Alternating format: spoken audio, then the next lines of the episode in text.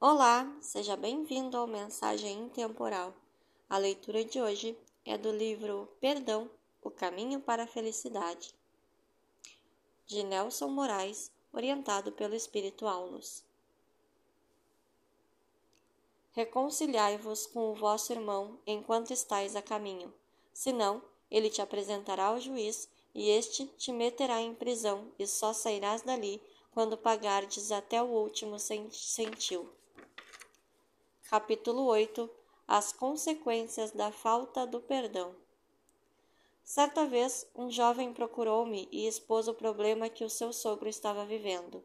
Era um caso interessante, cujas causas foram criadas nesta vida. Contou-me: Meu sogro é português. Antes de vir para o Brasil, aconteceu um fato que transtornou a sua vida. Ele tinha um vizinho com o qual tinha uma intriga muito antiga. Um dia, os dois exaltados se agrediram fisicamente. Meu sogro desferiu-lhe um golpe com o cabo de um chicote e decepou-lhe uma orelha. O amigo foi hospitalizado. Depois de recuperado, moveu uma ação criminal contra o meu sogro, que o condenou a cinco anos de cadeia. Depois de cumprir três anos, foi beneficiado pela lei e foi posto em liberdade. Seu ódio era tanto que resolveu vir para o Brasil para não matar o vizinho.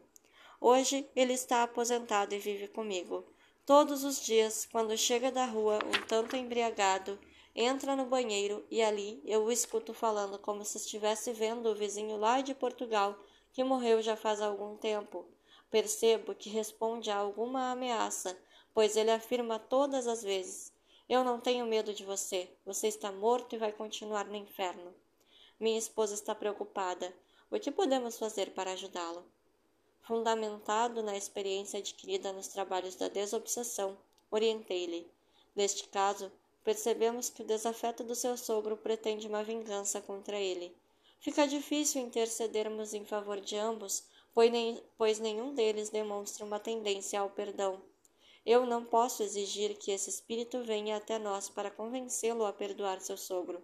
Se pelo menos um dos envolvidos solicitasse a ajuda de que necessita, poderíamos colaborar na reconciliação necessária. O máximo que podemos fazer é orar em benefício deles. Depois de muitos anos, encontrei o jovem em uma agência bancária e ouvi a narrativa dos acontecimentos.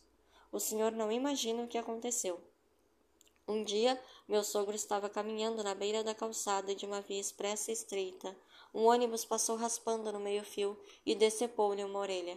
O senhor acredita que foi o espírito que se vingou? É bem provável, as próprias circunstâncias estão indicando. E agora ele está melhor? Ele continua falando no banheiro, só que agora a conversa é diferente. Ele afirma com tal veemência que chega a gritar: Jamais vou lhe perdoar. Quero que queime no inferno. Diante dos fatos, percebe-se claramente que o espírito, depois de ter se vingado, despertou da ignorância em que vivia e, para reabilitar-se, necessitava do perdão da vítima sobre a qual perpetuou a vingança. Realmente, o corpo é a prisão da qual se referiu Jesus. Nele, pagamos nossos débitos até o último ceitil, sofrendo as represálias de nossa vítima ou submetendo-nos às leis de causa e efeito. Pela falta do perdão, dramas como esse muitas vezes arrastam-se por longos séculos de sofrimentos no mundo espiritual e por encarnações sucessivas onde terão de se reencontrar até que consigam vencer o ódio, transformando-o em perdão e amor.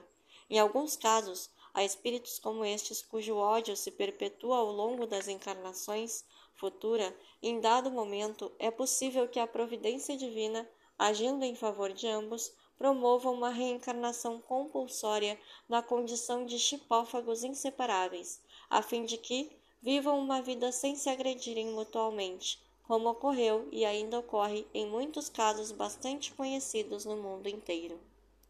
Obrigada por ouvir até aqui. Tenha um excelente dia.